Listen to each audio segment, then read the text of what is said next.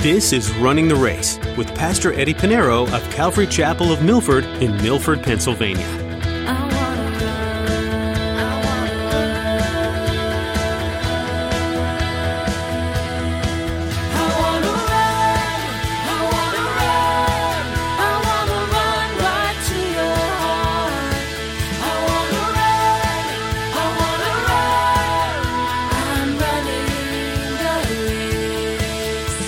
Proper here in the, in the Greek means to stand out, to be conspicuous, to stand out. In other words, Christian godly women and men should be proper, should be attracted by professing godliness with good works. In other words, the godliness, the characters that God has imparted into you as you grow in your faith. See, there's something about that woman. She's simple in the way she, in her appearance, but there's something beautiful about her and spiritual and it's godly. In our world today, outward physical beauty is very highly prized and sought after. Expensive and beautiful clothes and cosmetics, dangerous procedures, and lavish jewels are all tried in an effort to get attention, love, and praise.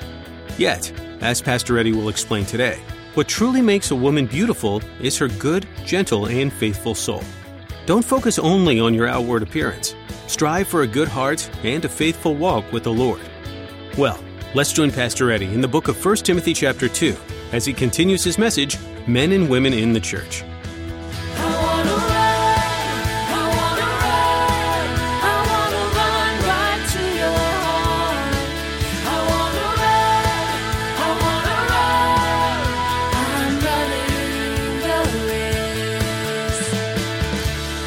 Wives, your body does not belong to you, it belongs to your husband. In the same way, husbands, your body does not belong to you, belongs to your wife. That's what the Bible says. First Corinthians chapter 7, verse 4. The wife does not have authority over her own body, but the husband does. And likewise, the husband does not have authority over his body, but the wife does. And it's a beautiful picture because we look at authority, oh, you have to submit to authority. There's something with the attitude of man that we don't like to submit to anything. We hear the word authority, it doesn't matter who has it, we just hate it. It's the truth. And that's why there's rebellion. That's why Satan rebelled. That's why we become a rebellious culture. Lawlessness is because anything with the word authority, you know, we overlook it and, you know, and, and we miss the point. This is a beautiful verse for husbands and wives. Is to say, hey, they're to take care of each other. And so it's important. And I'm speaking to married couples. I'm not talking about unmarried couples, you know. Well, scripture doesn't have anything about boyfriends and girlfriends for you young ones. There's nothing in the scriptures that talks about boyfriends and girlfriends and how you to have a boyfriend or girlfriend. It's courting. It's for marriage. Some people use it as a way, okay, this is the season with this person, next season, and that's it. He's talking about married couples. Ultimately, your body is the temple of the Holy Spirit. Your body when you surrender your life to Jesus Christ, your body belongs to Christ and it's the temple of the Holy Spirit. 1 Corinthians chapter 6, verse 19. He says, Or do you not know that your body is the temple of the Holy Spirit who is in you, whom you have from God, and you are not your own? In the same way, that marriage that Christ has with the church, our bodies belong to the Lord, and everything we do is to glorify Him. So, ladies, Gune. Guys, don't call your wife Gune unless they're Greek. Adorn yourselves, for proper adornment on the outside reflects a proper adornment of the heart. There's a proverb, Proverb 31, verse 30. It says, Charm is deceptive and beauty does not last. We all know that. But a woman who fears the Lord will be greatly praised. It's important. And so Paul goes on to say, in modest apparel and propriety and in moderation, not with braided hair or gold or pearls and costly clothing. So get rid of your jewelry. No, that's not what Paul is saying here. You see, in in, in the city of Ephesus was a wealthy city, very wealthy. And some women would compete against each other for attention and for popularity. They had the money And so they dressed themselves with expensive clothing, pearls and jewelry, gold jewelry. And in those days, both Jewish and Greco Roman moralists ridiculed women who decked themselves out to turn other men's eyes. So, in the same way, it's uncomfortable for us or shameful when one dresses in such a way to cause someone else to get their attention. In the same way it was back then. But the women would dress themselves lavishly. They, they, they, did it just for show. And you know how it is. You see the celebrities, that's all they do. It's all for show. It's all for show to get attention. Well, I know how to dress. I have the latest fashion, and it's really expensive. And don't you wish you could be like me or have what I have? That's how it was in those days. Now, braided hair, expensive in and of itself is not wrong. That's not the point Paul is trying to make here. What Paul is trying to say here, come to church in a way that does not bring attention to yourself. Be humble in the way you dress. Be humble in the way you dress. And again, obviously, this was a problem with the early church of Ephesus. If, if it wasn't a problem, Paul would have not mentioned it here.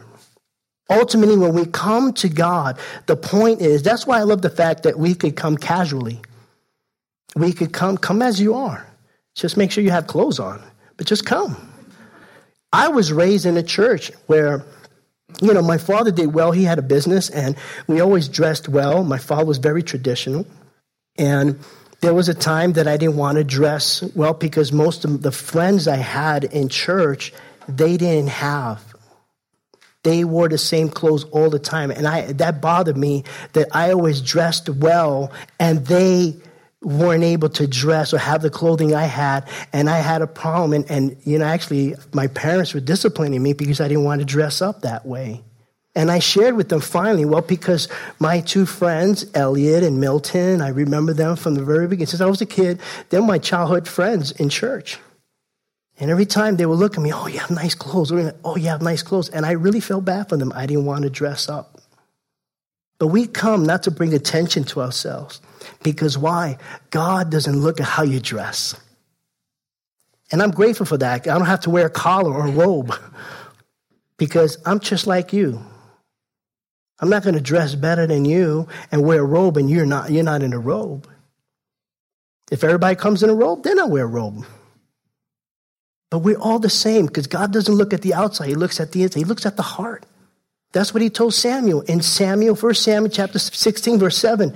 1 Samuel chapter 16, verse 7, he says, For the Lord does not see as man sees, for man looks at the outward appearance, but the Lord looks at the heart.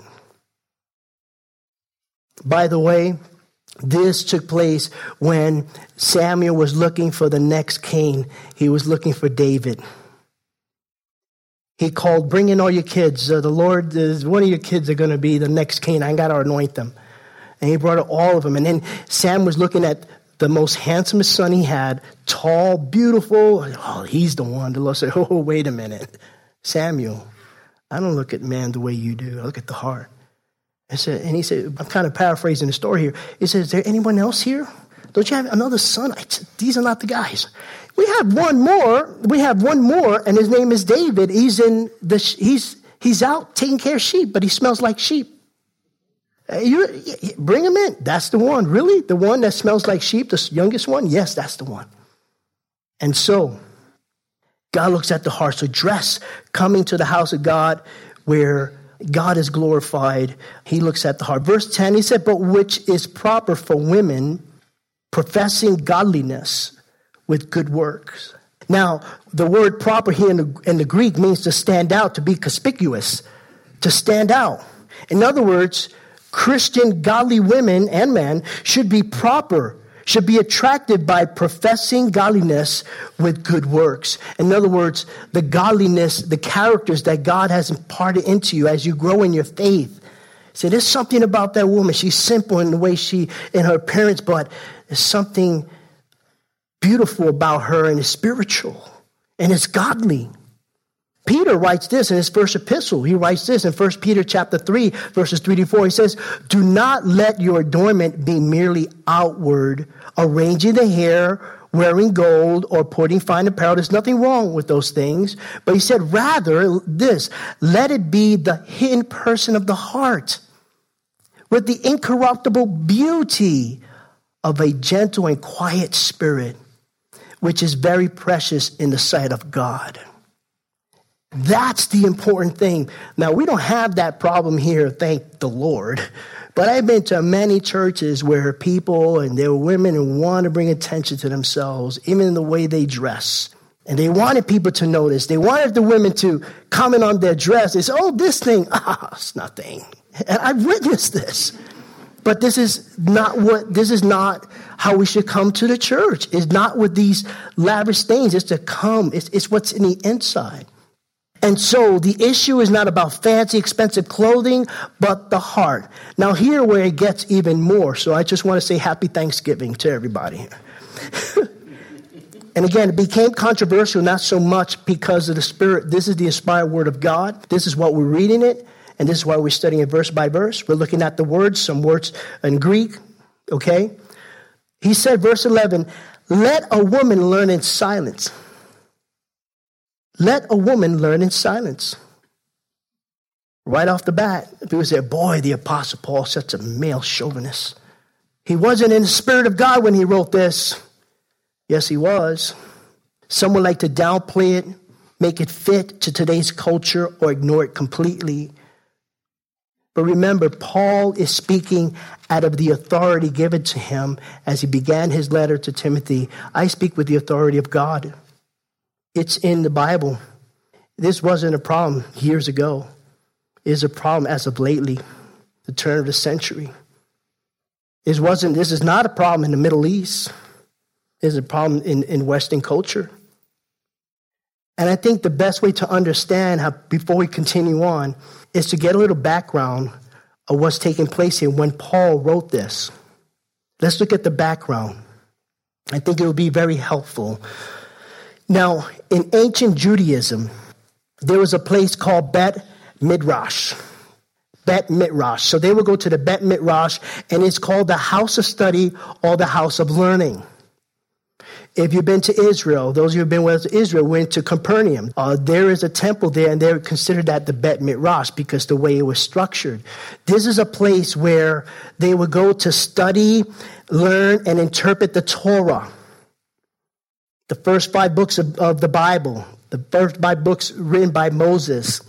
They would study Torah in this place, and you know sometimes it's connected to the um, to the synagogue, but most of the time they're considered the same. But they would go to the Bet Midrash, but during that time, and you can see it still uh, today, uh, most Jews are, or have the Bet Midrash, a place where they study and learn the Torah. But since ancient times, even up to today, women were not allowed in that room. Women were not allowed to study the scriptures. They weren't allowed to be there. Many of them didn't want to even teach. They said, You're not to learn the Torah. And so that was, we're talking about thousands of years. We're talking about ancient Judaism and custom from the very beginning. This is the way it was set. So this is the background. I'm giving you the background, even probably going back before when Paul wrote this letter to Timothy. Now we look at the temple. And in the temple, we find that there were sections where Gentiles were allowed to be but couldn't pass through. The same thing with the court of women. Gentiles were allowed in the court of women, only uh, female Jews were allowed there. But then there was a place where the women couldn't pass through. That was the holies, and then the holies of holies, and they weren't allowed. They had the court of Israel, which were only the men. And when they were worshiping the temple, that's how it was when they worship in the, the court. There was a balcony, and you can see that when you go to Israel and some of the places where they have excavated churches and temple, you find that there were places where there was a balcony where the women were only allowed to observe the worship. They were to worship, but they weren't allowed to be where the men were.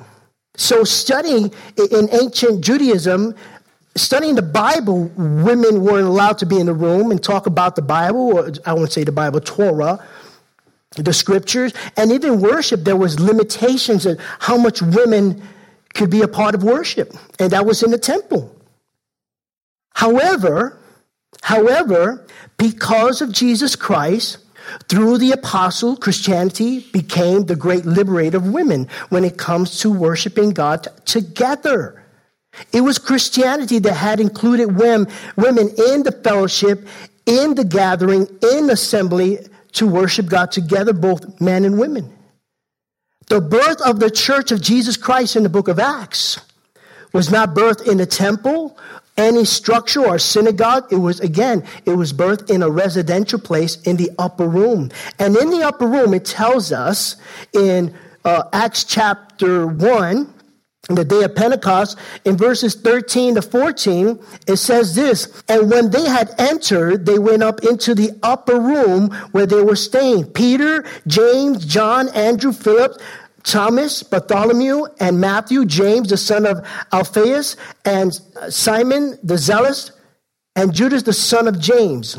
Not Judas, the Judas, another Judas, the son of James. These, this is the, the, the 12 disciples. These all include, these, these all continue with one accord in prayer and supplication. And here it is with the women and Mary, the mother of Jesus, and with other brothers. The birth of the church of Jesus Christ included both men and women. The scripture tells a total of 120 in the upper room. The Holy Spirit, the promised Holy Spirit, fell upon the church, and the church was birthed out almost 2,000 years ago.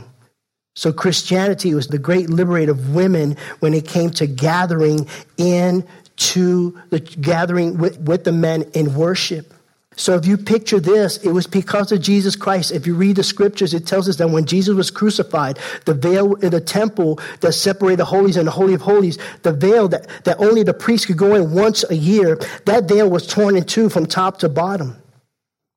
Now, because of Jesus Christ, there is no court, there is no place where a woman can not be in a church. And that's in, together in the fellowship. So the, the, the, there's no men's court, there's no women's court. They come together to praise God. So now that is the background.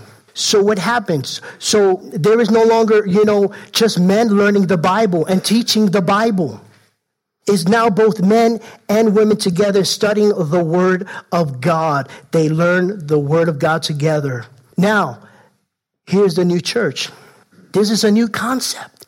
It's never been done those that were converted from Judaism to Christianity, the women who are so used to, you know, worshiping God on a balcony or not able to go in a place and not even to have the scriptures before them to open up. Can you imagine? This is new. This is new with the early church. Women are actually holding the scrolls and wow, this is what you guys been doing. So you weren't bowling. Okay, some of you got it.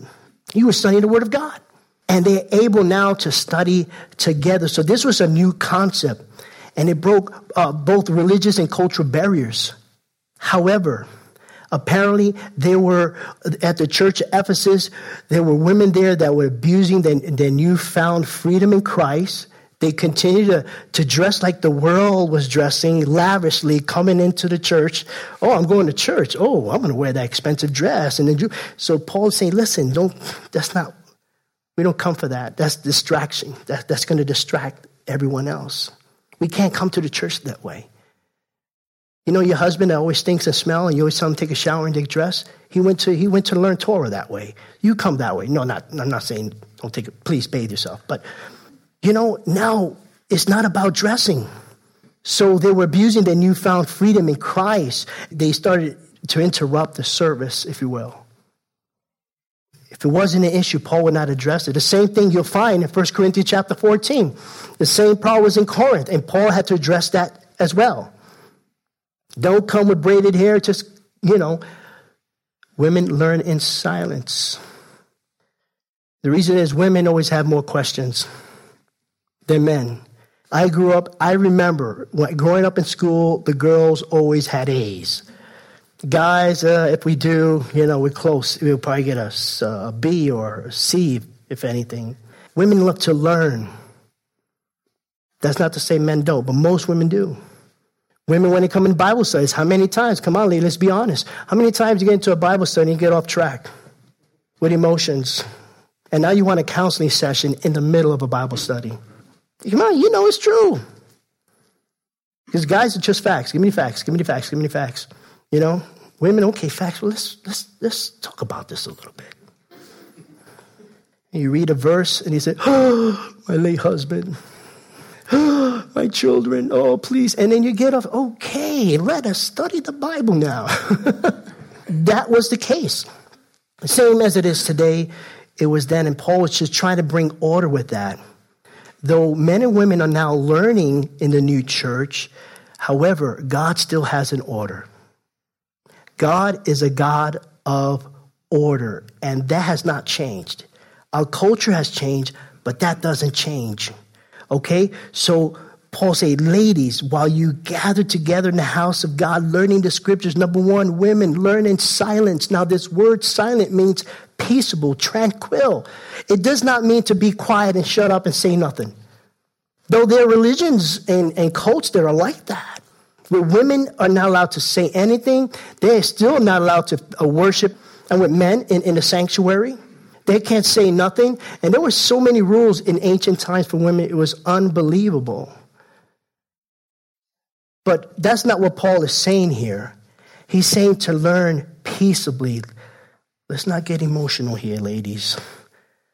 Let's learn silently. And here's another word which probably makes everybody feel uncomfortable, even men, with all submission. Submission, with all submission. This doesn't mean that women are to submit to all men in the church. That's not what they're saying here. Because Paul tells us in Ephesians chapter 5, verse 22, he says, Wives, submit to your own husbands as to the Lord. And that's as to the Lord. So if your husband to tell you something, you know, honey, uh, things are getting bad. We got to go Christmas shopping. We're going to use the five figure discount. That's another word. In the city, five figure discount. Stealing. Okay, now you get it? All right, some of you got it. well, he said, No, I'm sorry, honey. We're not going to lie. We're not going to lie. I'll submit to you according to the word of God, as to the Lord.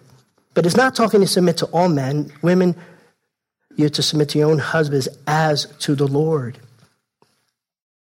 Here, the Paul speaking about learning in the church in all submission, submitting to the teachers and the teachers, uh, the, the leadership and what they teach, the position of leadership in the church and the teaching. We'll see that as we unfold. And we'll get to chapter three. When we get to chapter three, we're going to see the qualifications of a leader in a church. And I give you a heads up, you can see where this is going. There's only men. And you may say, well, how come? You know, yeah, because they haven't read the Bible. You tell God he had it wrong from the beginning.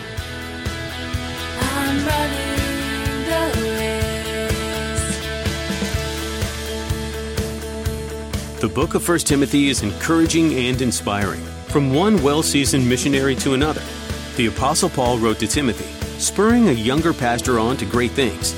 Isn't it great to live life in community with others so that you can mutually encourage others you're walking alongside? Even though Paul and Timothy weren't in the same area very often, these letters kept them united in the cause of Christ. We hope that you have this type of uniting with other believers. If you don't, we'd like you to know how to connect with us here. Go to our website at runningtheraceradio.com to learn more about the church that supports this ministry at Calvary Chapel of Milford, we'd love to meet you this weekend and join with you in being part of a church family. Worshiping God and studying His Word together is something that should be done in community. To find out more, once again, our website is runningtheraceradio.com. We pray that Pastor Eddie's message on running the race has been helpful for you today. We'd like you to know that we pray for you regularly here at Running the Race, and we're so glad you're one of our listeners. If you'd like to hear this message again, you can find it at runningtheraceradio.com. While you're there, feel free to listen to other messages from this series or download them to take with you on the go. Again, that website is runningtheraceradio.com. That's all we have for today. But join us again for more as Pastor Eddie teaches from 1 Timothy on running the race.